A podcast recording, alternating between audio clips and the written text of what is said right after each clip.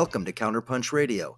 My name is Eric Draitser. Thanks so much for tuning in, coming back to the show. First time listeners finding the show, welcome aboard. Always happy to have you. Hope you've had a chance to check out Counterpunch Plus, the brand new subscriber section over at the website there. Although the uh, print publication has gone to a better place, it's been retired, it is no more. You can now become a subscriber directly through the website. Not only will you get all of the columns, all of the things that used to be in the print magazine, you'll also now have access to more than 25 years of archives all of the great stuff that was printed in Counterpunch going back to the 1990s, the 2000s, the last decade, all the way up till today. So much great stuff. Not a lot of places you're going to go to find a feature like that. It's also a great way to support Counterpunch to keep this alternative media publication going. Go to the website, get your subscription today. You can also buy the merchandise, get a Counterpunch Radio t shirt, do what you got to do to help us out. That's greatly appreciated.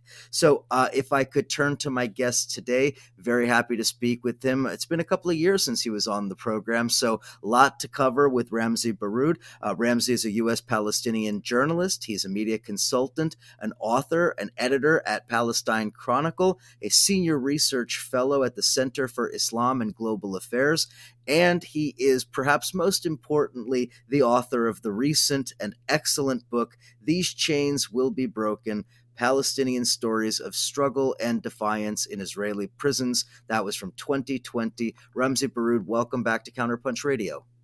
Uh, thank you for having me, Eric, and thank you for all the fantastic work that you and Counterpunch uh, continue to do after all these years.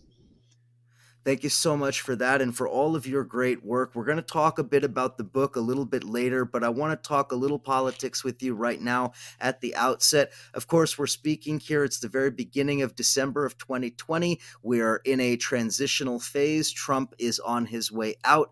Biden is on his way in. And before we can talk about Biden, let's talk a little bit about the Israeli government and what exactly they're thinking and doing in these last days of the Trump administration. So help us understand what are they doing? What are they thinking? What might they do? Well, you know, Netanyahu put it himself uh, um, best when he said that uh, Israel has never had it better uh, than under the presidency of, of Donald Trump. And this is not to suggest that previous presidents were um, less supportive of Israel uh, or less biased or you know less uh, you know uh, uh, you know um, fine you know uh, in terms of financing and in terms of supporting their military and, and all of this. But in in actuality, Trump was quite different in a sense. He is the first American president who completely marginalizes any concern for any sort of an American foreign policy agenda, uh, even even if uh, quite a humble one, um, and and put the entire American foreign policy apparatus in the Middle East in the service of Israel. Um, basically, American foreign policy became more like a wish list for president or Israeli prime minister uh, Benjamin Netanyahu. Whatever Israel wanted, it's exactly what Israel got, regardless of whether it violates international law or not. And of course, regardless of it violates America's own foreign policy interests in the Middle East or not. So we saw so much that's happening under the Trump administration in terms of you know re, you know moving the American embassy from Tel Aviv to Jerusalem, uh, the this complete dismissal of Palestinian refugees' right of return, the recognition of um, the Golan Heights to be part and parcel of Israel. Uh, this the annexation of the Golan Heights that took place in the early 1980s, uh, and of course the annexation of uh, nearly third of the West Bank. Although it hasn't really happened with the kind of media fanfare that many people have expected, uh, in reality, it's it's the de facto annexation is underway as we speak. Uh, now, of course, America will most likely find a way to return to uh, some kind of a status quo that existed prior to Trump. The problem is um, it's kind of too little too late for that to take place because Biden has made it very clear that he, under no circumstance, will be reversing any of the decisions that were made by his predecessor as far as Israel is concerned. So we are not going to be seeing an American embassy moving back to Tel Aviv. We are not seeing. Um, you know any of these settlements that have been built and during the uh, Trump administrations to uh, for for the, the, settlement construction to even slow down. Everything is going to carry on uh, as usual. What we are going to see, however, is kind of a return uh, to you know the old old style political platitudes, uh, peace process, um, you know, stability, um, uh, negotiations, you know, all the kind of the terminologies, these kind of very deceptive terminologies that kind of may indicate that something is actually happening when in reality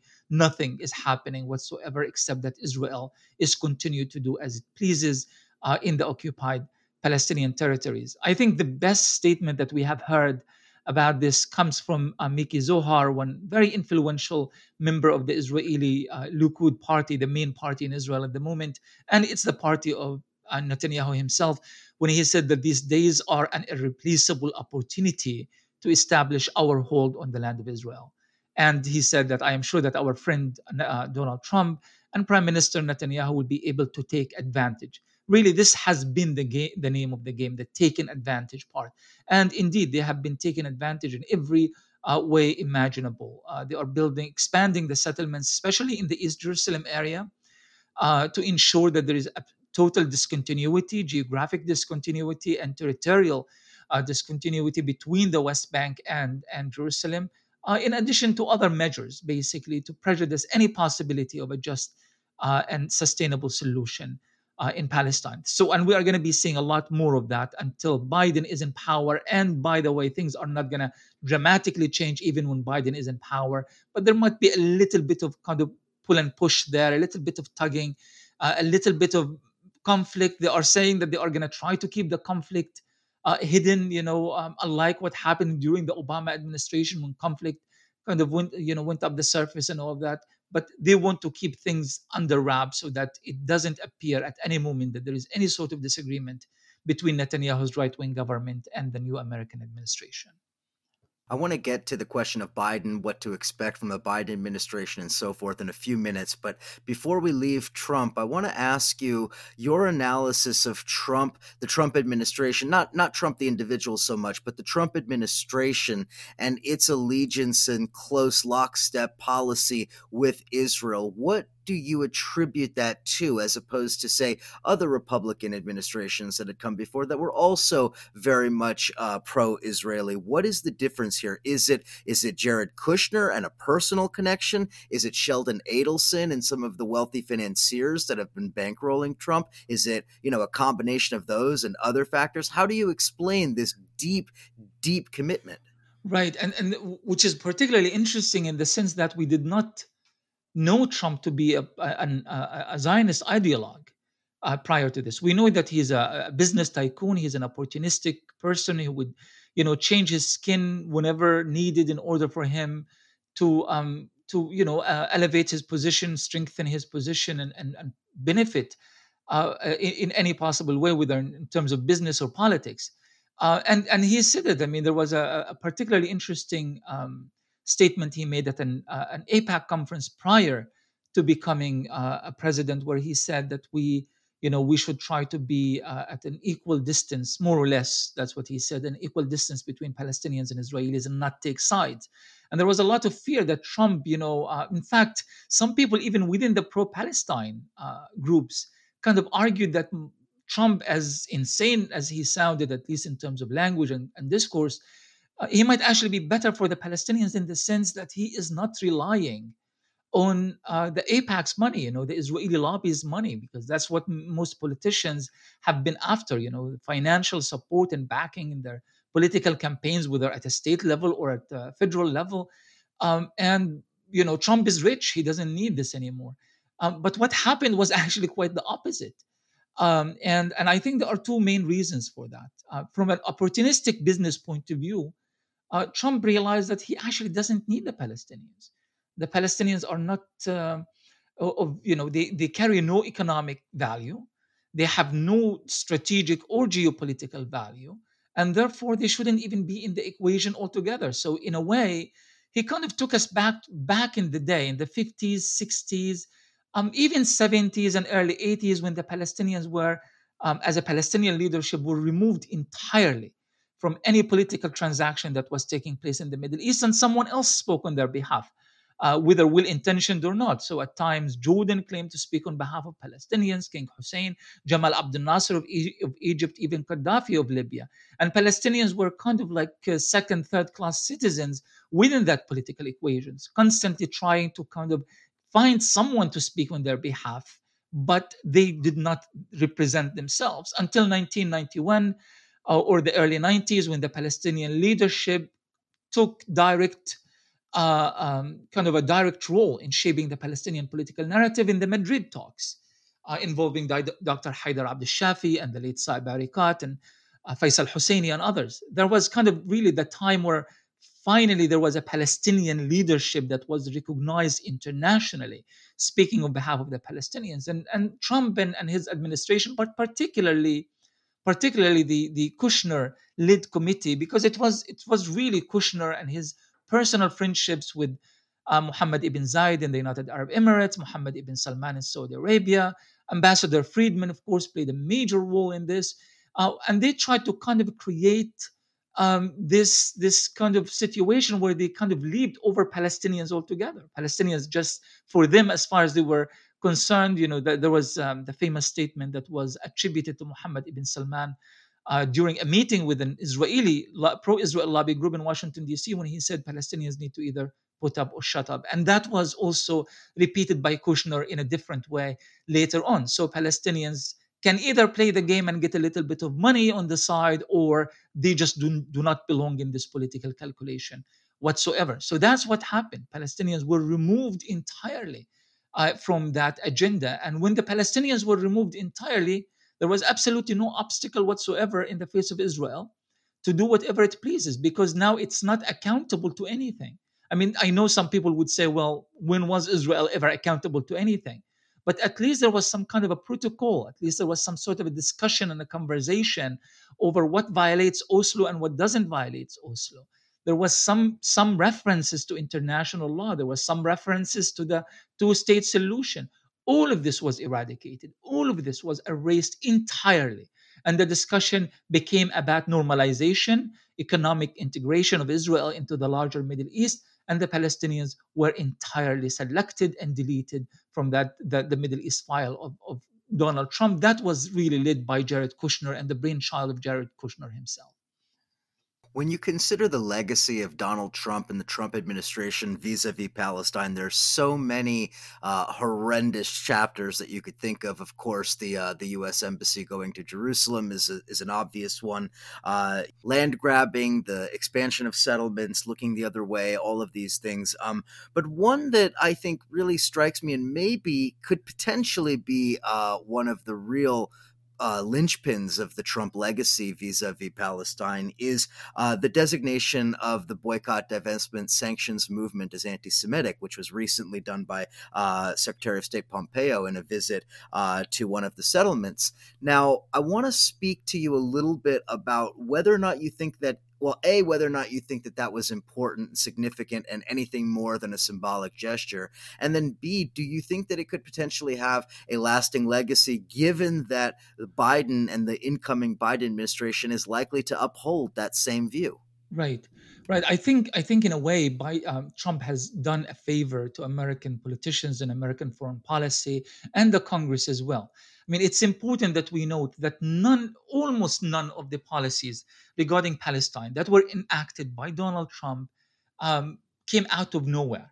Nothing was just really just he grabbed it from the air and created new policies and new legacies that did not exist. Almost every single decision he made in favor of Israel had some roots in American foreign policy or or in, in American law. For example, uh, the the uh, the Jerusalem Embassy Act uh, in which he enacted. I mean, the Embassy Act was, you know, passed in the mid 1990s. Both sides of the aisle, Democrats, Republicans, voted in near, you know, uh, majority. I mean, in, in in full majority, of course, but there were very few people who dared uh, uh, reject the claim that Jerusalem should be the eternal capital of Israel, regardless of international law. What happened since then is that there is this, you know, interesting tradition that every American president decided to postpone that enactment that passed by the U.S. Congress. I think it was '94, if I remember correctly, and and every six months they would sign off and you know a waiver would say let's wait for another six months. Let's wait for another six months and so forth and so on.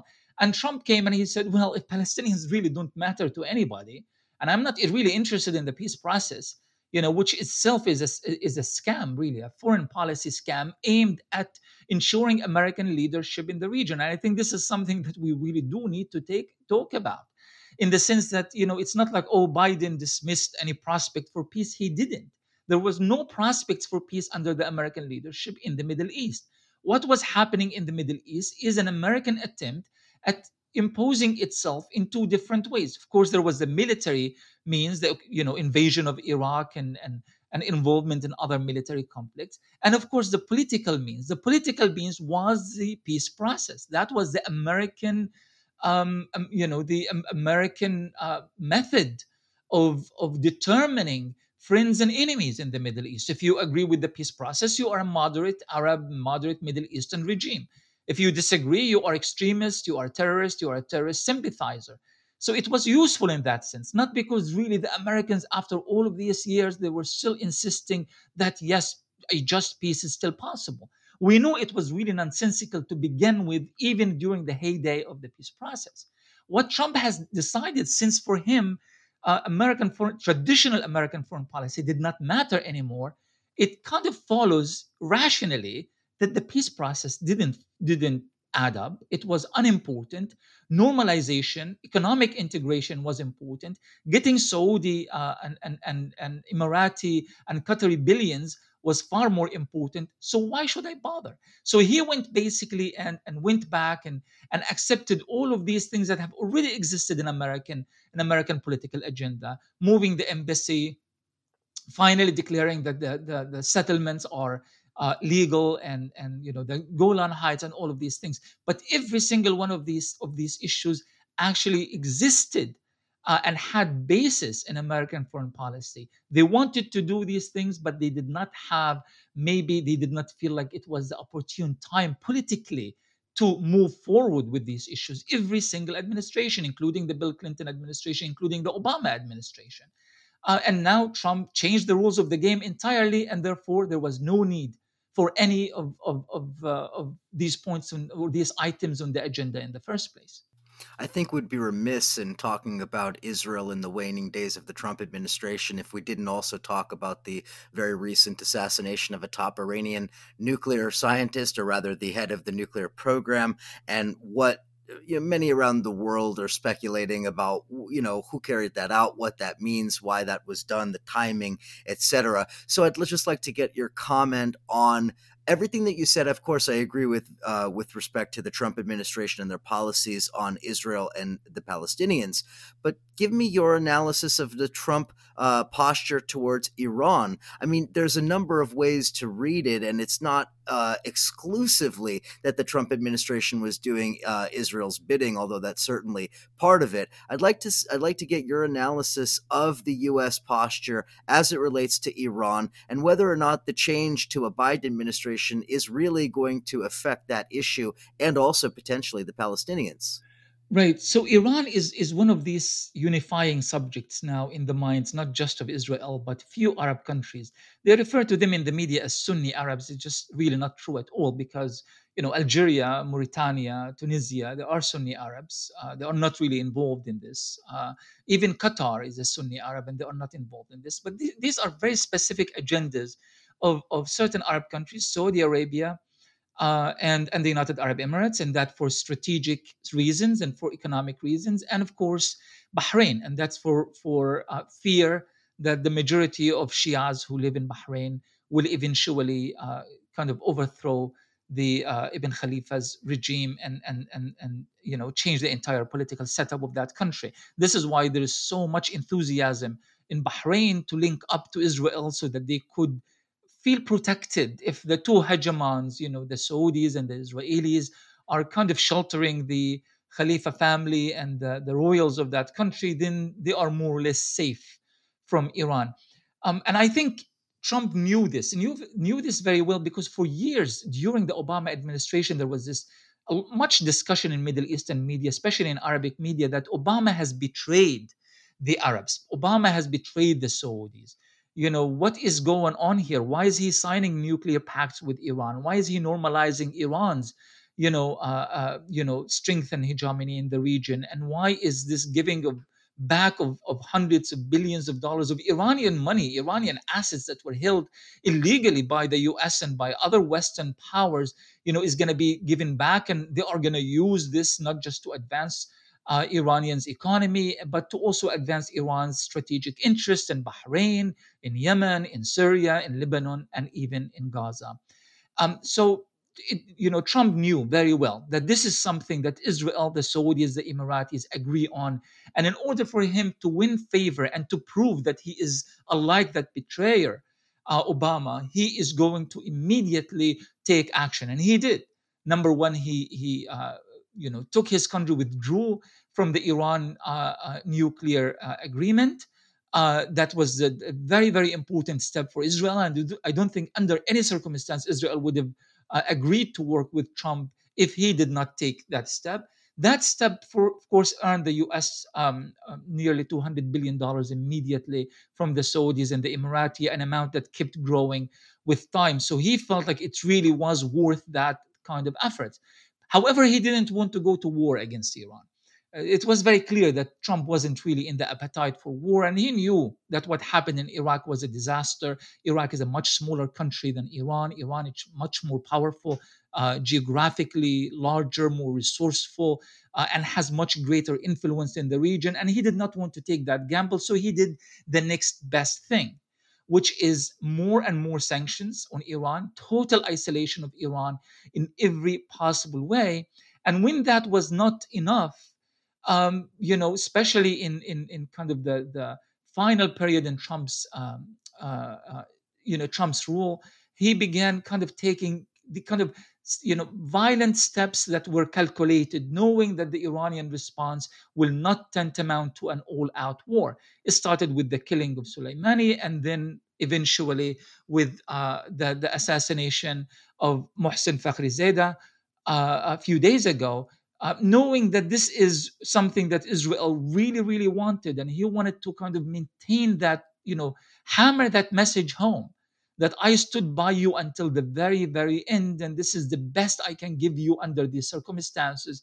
And and sadly, I, I think there will be more. I mean, you know, um, we've we've been talking about the fact that we should be expecting something from the Americans. They went after Fakhrizadeh. I don't think this is the end of it. I think more will happen whether directly through the US or uh, through an American, Saudi, Israeli, um, uh, some some kind of a plot by the three of them, or at least allow the Israelis, give them a free hand to do whatever they needed to do in Lebanon, in Syria, uh, and in Iran. And I think we will be seeing more of this in coming in coming days and weeks much more to talk about. Let's take a quick break. On the other side of the break, we'll continue the conversation. I want to talk a little bit about demographics, demographic imperatives for the Israeli state and what that means for uh, Israel and the Palestinians. I want to talk, of course, about Biden, the incoming administration, and a whole lot more with Ramzy Baroud. You're listening to Counterpunch Radio. Enjoy the music. We'll be right back. Er for yeah. Tumi, el tipo este, tonto Noisa, gatas parlament. Hay que hacer no solamente hablar, boycott Israel. By the told knowledge was the fifth element. Truth behind the lies is what the music represents. So how the fuck you gonna have a peace settlement when people want a piece of your land to build settlements? There's all different kind of terrorism you could perpetrate. Every dead body causes karma to circulate. It's suicide bombing buildings full of civilians or cutting off water to cities full of children. You can't try to justify collective punishment. A country never finds peace with bodies buried under it. I guess some Americans just don't remember there's a slave graveyard under the World Trade Center. Stop the criticism of Iranian nuclear fission until mutual nuclear disarmament's the mission. This ain't about religion, Muslim, Jew, or Christian. It's about people making money off of that division. Sin que medien armamentos, digo, siempre es buen momento para iniciar. Entendimiento es demasiado el desencuentro, siento. Que el respeto debe ser boleto al parlamento. Es el respeto el primer paso, si no lo que sigue es cuento. Es un complejo asunto, cuánto tiempo son cientos de años. El premio al mayor daño para los de menor tamaño. Me empeño en no estar de acuerdo con ninguna posición que implique a lo más cual versión de discriminación, brother. Violencia, intolerancia en cualquier forma de presión, más allá de cualquier religión, visión de obsesión. Hay que hacer, no solamente hablar. Boycott Israel. I am recognizing that the voices in my head are urging me to be myself and never follow when I'm led. So with that said, it's insurgency as we confirm some things. I am anti-Zionist and any fundamentalist. The devil's in the specifics, mixing with your favorite dish. You can beef with Israel and not be anti-Semitic. Don't buy beef from Israel cause you paying to kill them kids. So if you're rocking this shit, go ahead do the Gaza Strip. My heart race when I hit apartheid from off their lips. We have lived in Missed Olympic scene, free Mandela pickets in this image being repeatedly to street favela children, even freed from prison because of global criticism of this horrible system boycotted by the citizens. No le me boycott Israel. Hay que hacer, no solamente hablar. Boycott Israel. And we're back chatting with Ramzy Baroud again. The new book, These Chains Will Be Broken Palestinian Stories of Struggle and Defiance in Israeli Prisons. That's from Clarity Press 2020. Excellent book. Get yourself a copy. It's the holidays, a perfect time to get a book of that emotional gravity. Really, really important uh, stories for people to, to know. So, uh, Ramzy, I want to pick up where we left off and talk a little bit about demographics because this is, of course, such a critical issue when it comes to Israeli policy towards the Palestinians and towards the uh, occupied territories. So, can you talk a little bit about the demographic crisis that Israel is facing, how they are using, I guess, what you might call somewhat legal and somewhat extra legal means to address their demographic crisis, and just uh, introduce our, our listeners to that issue. So, I, I, think it's a very important issue, and I don't think it, it receives the kind of dis, you know the discussion that it, it, deserves. And the reason behind that is we uh, kind of often think of political issues or, or conflict in terms of politics and military, but then then you have the cultural um, aspect, and and you know Israeli Israeli uh, historians and uh, and journalists have been kind of talking more. You know, once in a while you kind of see this article. You know uh, uh, surfacing on Haaretz or somewhere else in which there's a warning, not a warning of the demographics itself, but that Israel as a culture will be swept away by Palestine as a culture. And I think that what most likely is, is, is going to be the culmination of this so-called conflict anyway. Uh, simply because Palestinian culture is rooted and it's it's part of a larger mosaic of Arab Middle Eastern cultures that have been going on for such a long time, for hundreds, if not thousands of years, compared to an Israeli culture that really was kind of invented, you know, kind of a big mishmash of uh, Eastern European, you know, uh, cultures and coming from all over the world. And because there was no particular identity to the Israeli culture, um, there was this um, you know, kind of, you know, the process of stealing land was also accompanied with the process of stealing culture.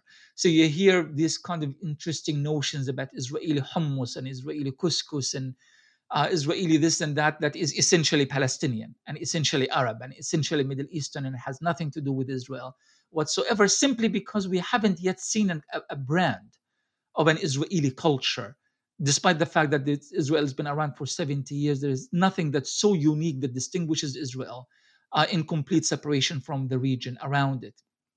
Now, if you put this within, within, so that you have that cultural issue, if you put it within the context of the demographics, of the fact that uh, the number of Palestinians continue to grow despite of all attempts at isolating isolating them and confining them to various zones like in the West Bank, uh, you know, we speak about zone A, B, and C, and that's a whole different story. But even within these zones A, B, and C, you have people who are divided by checkpoints and by apartheid walls and by fences and by trenches and that sort of thing. And of course, you have the Palestinians who are living in isolation within isolation in East Jerusalem.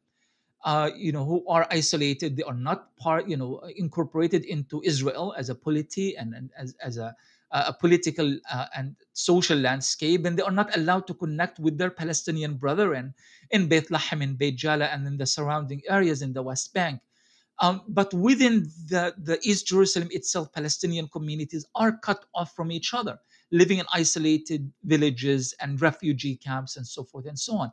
And you know, this is basically the paradigm applied anywhere else, whether to Palestinians living inside Israel, those are the Palestinians who were not ethnically cleansed in 1948. Uh, Palestinians, of course, who are living under complete and utter isolation in the Gaza Strip and so and so forth. Yet, despite of all of this, the Israelis keep calculating the numbers, and the demographics are not adding up.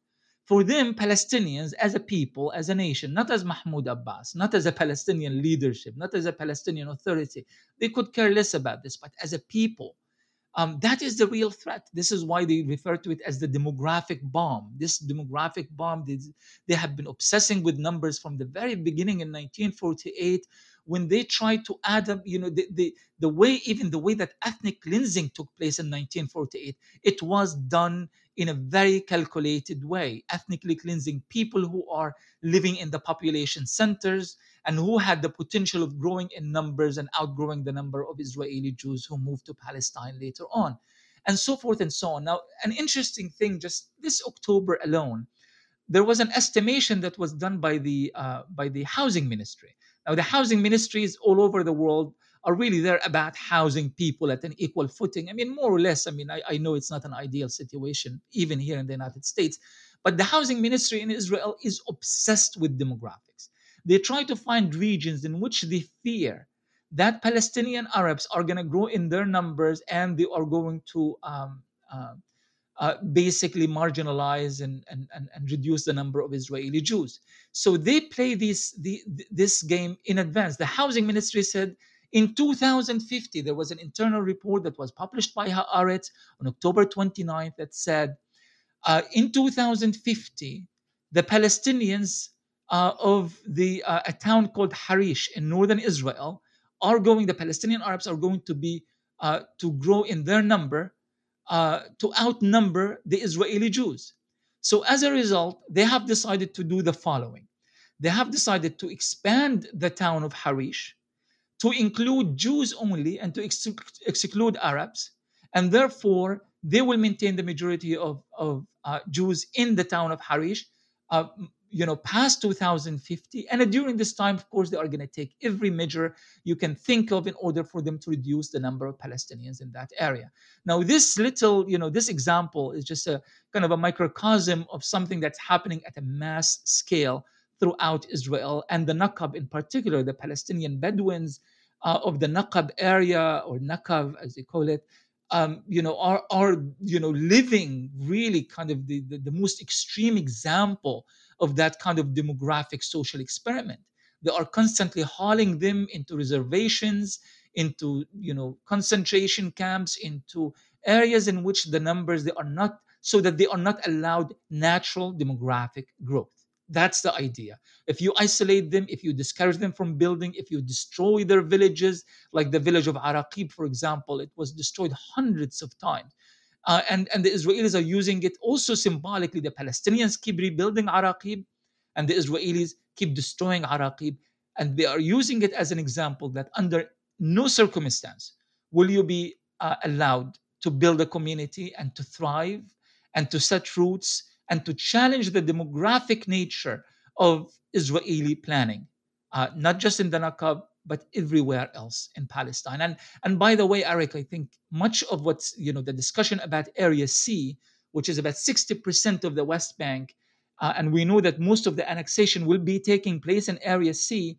Uh, Area C, in particular, is designated for annexation because it is uh, geographically important for Israel. That's where the most arable land, that's where the most Palestinian resources, in terms of water, in terms of land, in terms of other things, are located in Area C, but that is the least populated of Palestinian areas in the West Bank. They want the land, they don't want the people, and they keep pushing the people behind walls, fences, and and you know really more or less reservations and, and townships, and and creating this ensuring complete disconnect at a geographic level between the, these various communities, so they do not uh, grow in any natural way.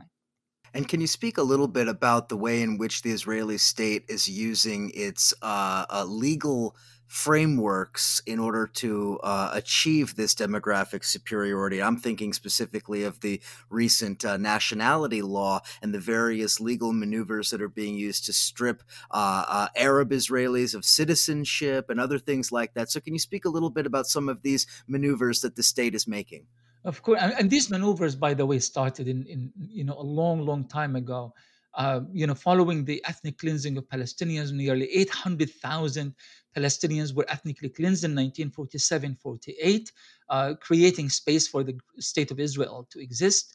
Uh, upon the ruins of nearly 500 Palestinian village, town, and localities throughout Palestine, throughout historic Palestine, and there was that immediate process of renaming, renaming everything uh, erasing the Palestinian village and its heritage and giving it a Hebrew name.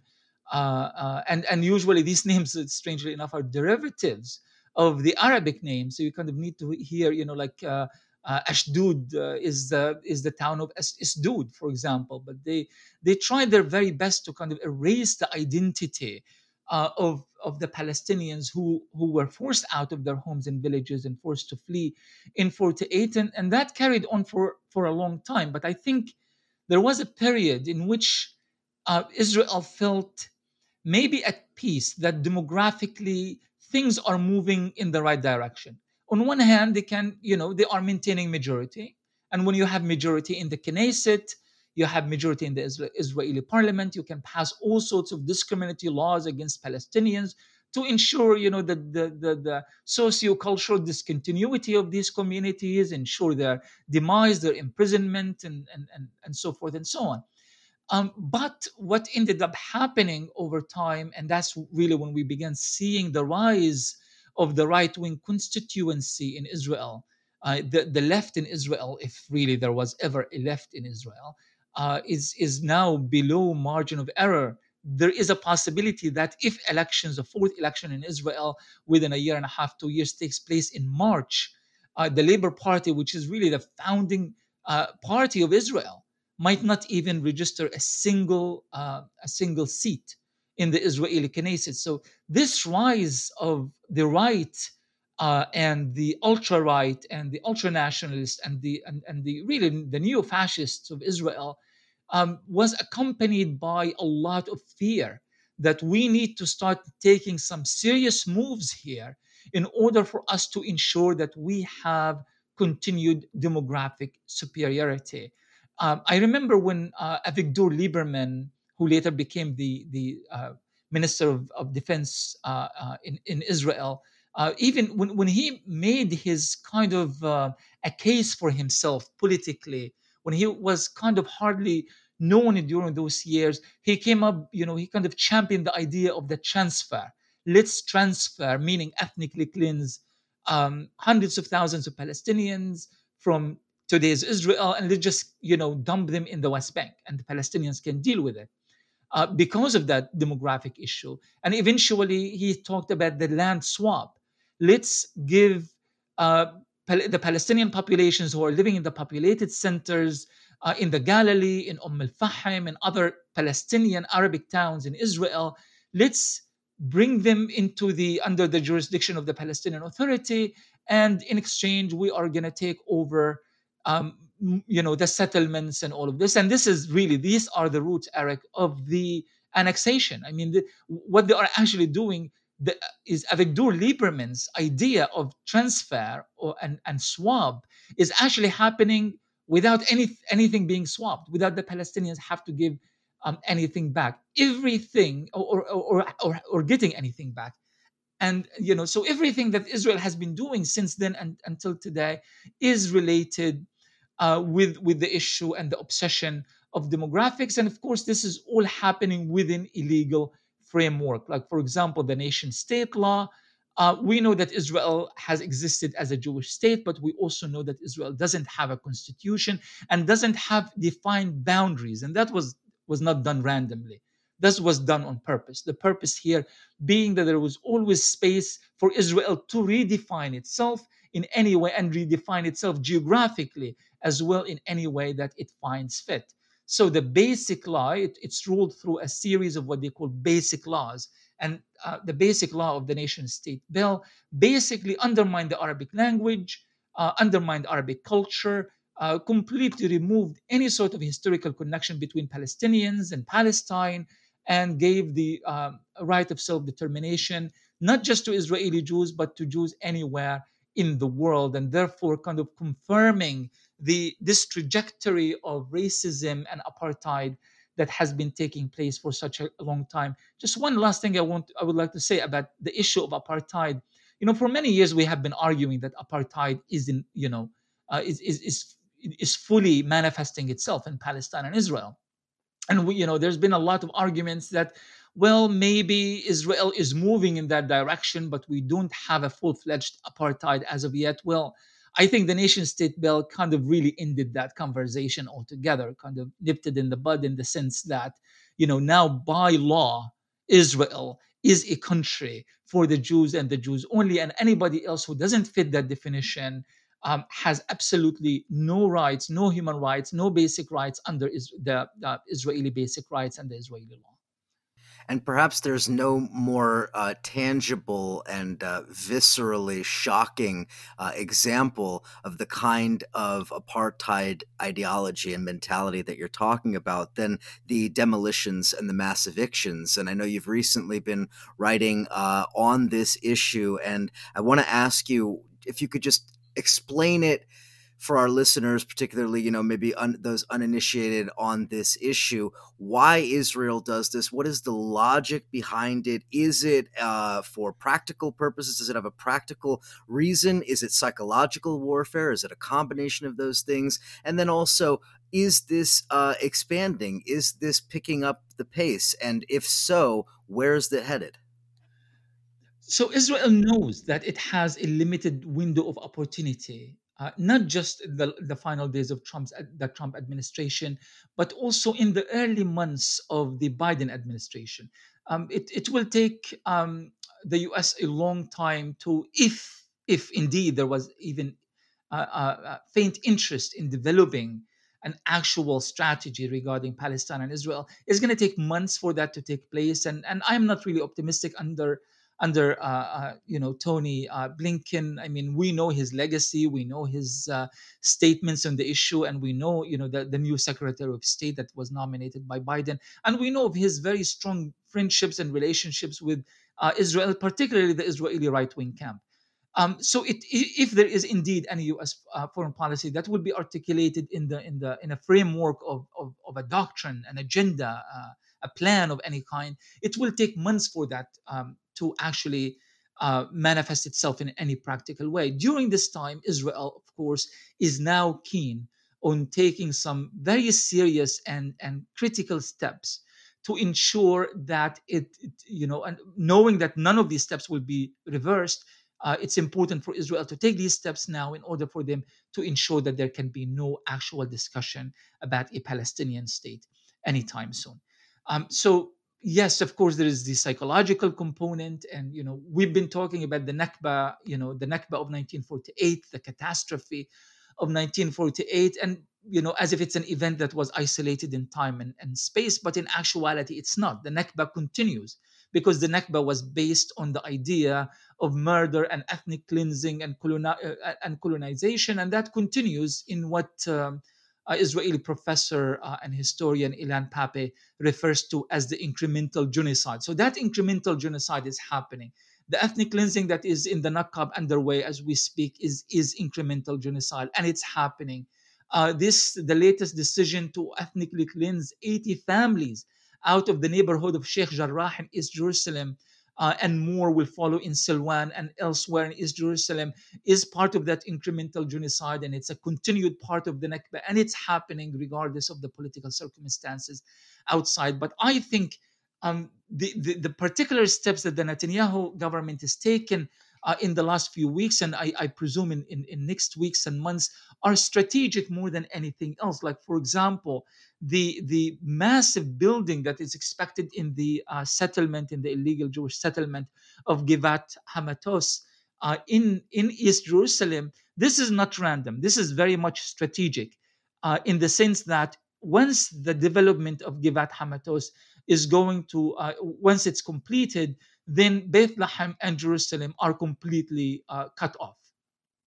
Uh, another settlement uh, uh, is is is that of Ramat Shlomo, also located in East Jerusalem. More developments will be happening in Ramat Shlomo again.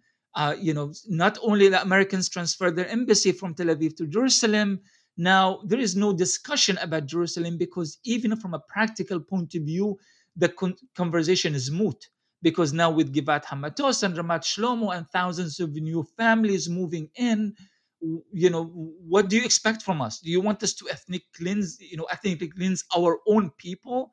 for the Palestinians to have their capital in East Jerusalem. So it kind of really kind of shuts off the argument regarding East Jerusalem being that designated capital for the Palestinian state. And I think, in, you know, in, in, in the next uh, days and weeks, we are going to be seeing more announcements of yet more illegal Jewish settlements. But again, this time, uh, more of like kind of strategically positioned settlements with the aim of prejudicing any attempt uh, by Biden and Washington to kind of return back to the old language about uh, the peace process and the two state solutions and so forth. One of the obvious themes in talking about uh, Israeli moves against the Palestinians is about land grabbing. It is quite literally the stealing of land, the stealing of resources, and it's a, it's very easy to get caught up in thinking only about land. But in fact, there's quite a lot going on off the coast in the territorial waters, territorial waters that actually belong to the Palestinians. And I'm thinking of uh, major gas finds off the coast of Palestine, uh, including untapped uh, gas fields that are worth billions of dollars potentially to the Palestinians. Israel covets these resources as well. Israel has targeted them. Can you speak a little bit about Israeli moves in the eastern Mediterranean and what that means for the potential for Palestinians to have some of that mineral uh, resource wealth? Absolutely. So there, has been a you know a geopolitical war that has been kind of brewing for quite some time and there's been kind of even talks about this war kind of translating to something actually physical on the ground as in a material conflict and and uh, especially between uh, Turkey uh, on one hand and and Greece and Cyprus uh, on the other. We know that uh, a while back Israel, Greece, and Cyprus um, signed an agreement regarding the extension of the the the uh, a gas pipeline uh, from uh, from Israel, uh field in particular, or the Leviathan basin, um, all the way to Europe, to Italy, and and, and other European entities that would go through the territorial waters of Cyprus and Greece. Um, Egypt quickly joined in. Uh, and um, and the result of this, it kind of really created this conflict that uh, resulted to an outright conflict between Turkey and Greece. And sadly, the media have been discussing the, the, the Turkish Greek conflict as if it's an extension of their 1974 war uh, with absolutely no context and no relations to the agreement that was signed by uh, Netanyahu and the leaders of these countries just shortly before that. Because Turkey and Russia and as well, they feel that this is an attempt by Europe to isolate them on one hand, if Turkey is being cut off uh, in such a way, uh, they will not be able to reach the territorial waters uh, of their allies, especially in Libya. And uh, Turkey will no longer be used as a corridor for Russian gas uh, that is being transferred to, um, to, uh, to Europe. So Turkey sets to lose a massive amount of money, and Russia as well is going to be suffering greatly financially as a result of this. For, for for for Europeans, of course, this is quite interesting because you know, as Palestinians, we have been demanding sanctions and calling on um, Europe and other uh, other entities to boycott Israel and to hold Israel accountable to its war crimes in Palestine through economic sanctions.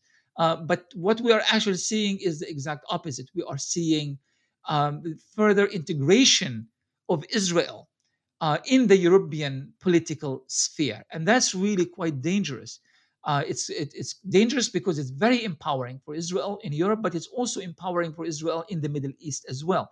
Now Israel is selling gas uh, after the massive finds that they found in the Leviath, uh, Leviathan uh, basin. They are selling gas to Egypt and they are selling gas to Jordan as well. And believe it or not, the first customer of that Israeli gas that really should have never been Israeli gas in the first place was the Palestinian Authority. They were the first to buy their own gas um, from Israel uh, in order for them to be able to generate electricity. And you would say, well, this is kind of ludicrous. Why would the Palestinians do this? Well, it's not the first time.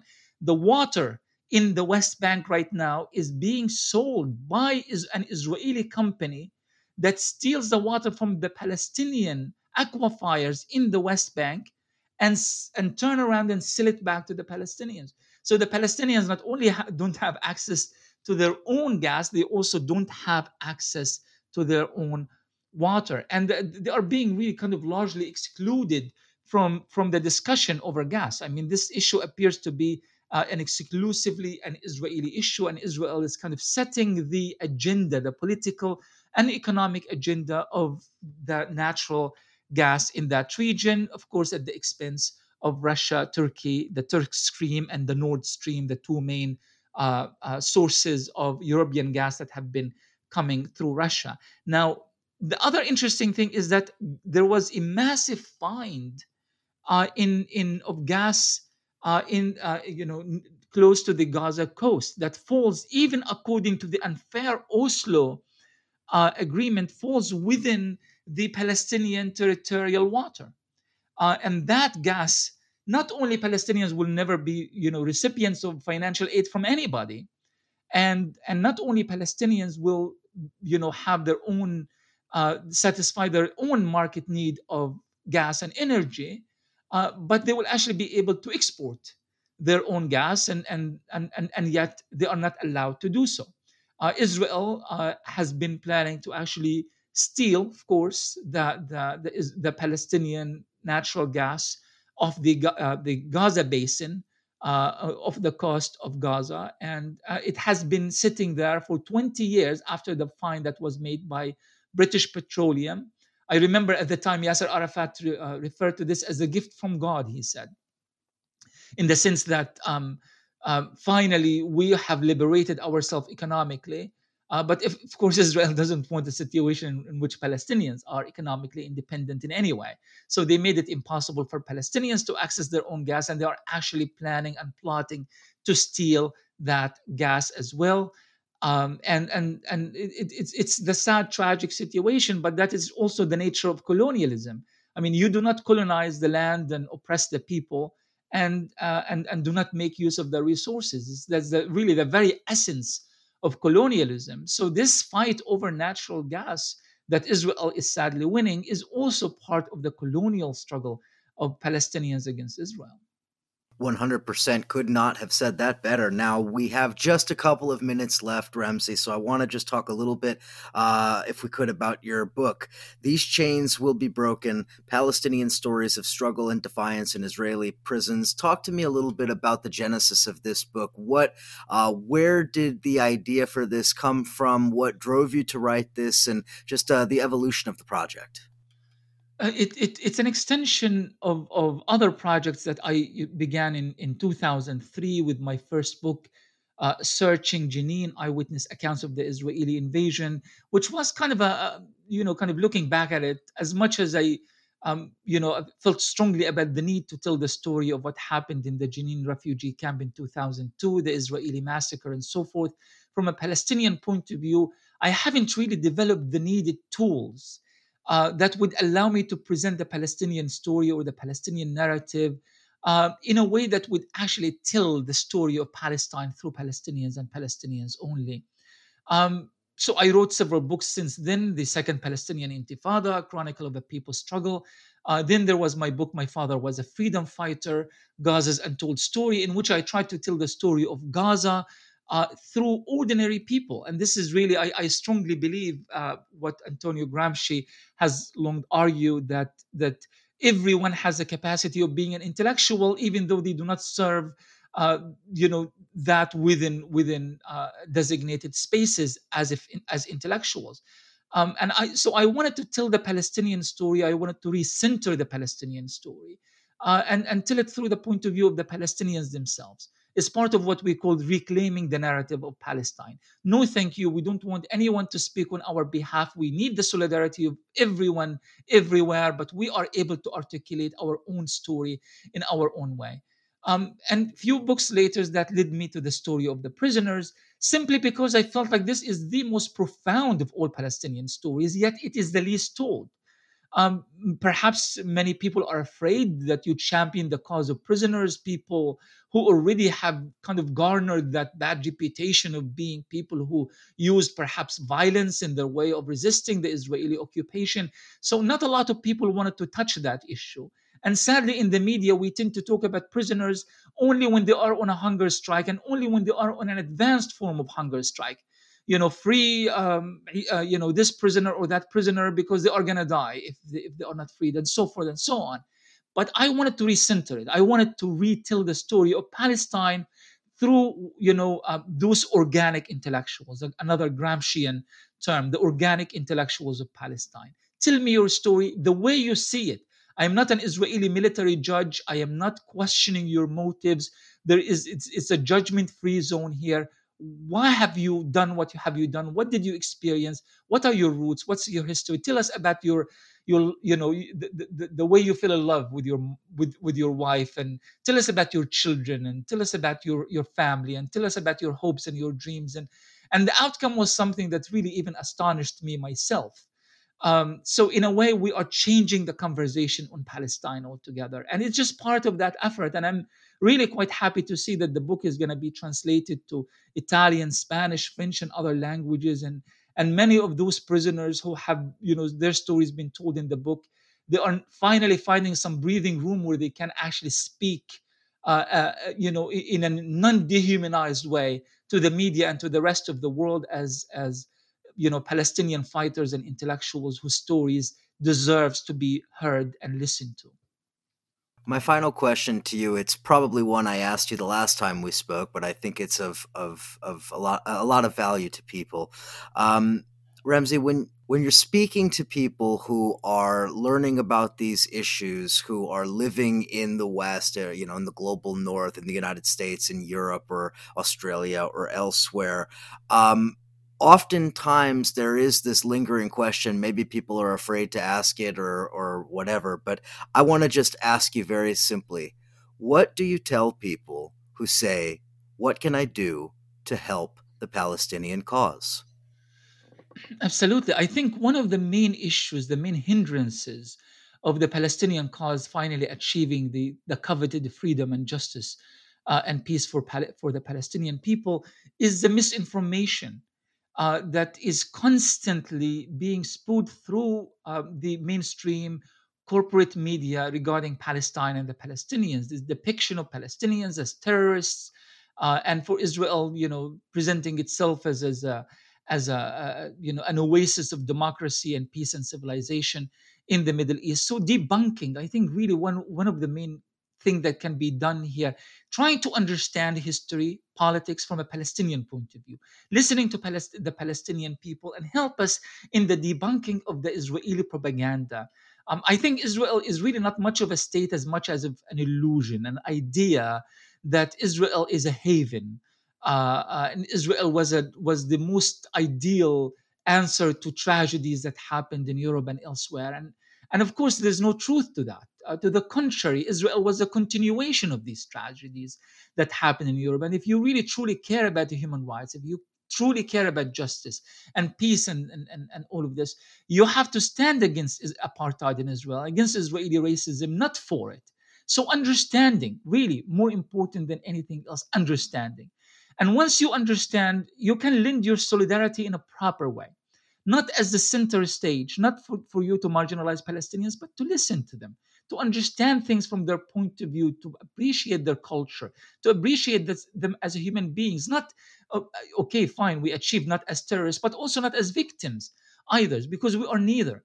Uh, we are thriving, strong nation that has fought and will continue to fight, and we take every opportunity at living a normal life under the harshest of circumstances. Now, once you achieve that, and once you are taking your part in the solidarity movement and you are playing a part in having a better understanding of the situation in Palestine. Now, you, you know, the sky is the limit. You can do so much with this. You can participate in the political conversations. You can hold your representatives accountable. You can hold the media accountable, and so forth and so on. So you can actually take that understanding and that solidarity and translate it to so many different things depending on the political context of your community. You can be part of our boycott movement. The very act of not buying an Israeli product is a political act is in itself a political act. And by you making that decision, you become a political agent in solidarity with the Palestinian people. So much can be done, and, and, and but it has to be based on true and organic understanding of the situation and the struggle of Palestine. Ramzy Baroud, powerful voice for the Palestinian people. I highly recommend the book. These chains will be broken. Palestinian stories of struggle and defiance in Israeli prisons, giving voice to the Palestinian people to speak for themselves. So powerful, so important. Again, Ramzy Baroud, you can go uh, find all of his work on the website, ramzybaroud.net. Go there. Of course, Palestine Chronicle. He is the editor. Ramzy Baroud, of course, always appears in Counterpunch whenever we can publish him. Thanks again, as always, Ramzy, for all of your work. Thank you very much, Eric, and keep up the good work. Listeners, thank you as always for listening and supporting Counterpunch, and we'll chat again next week.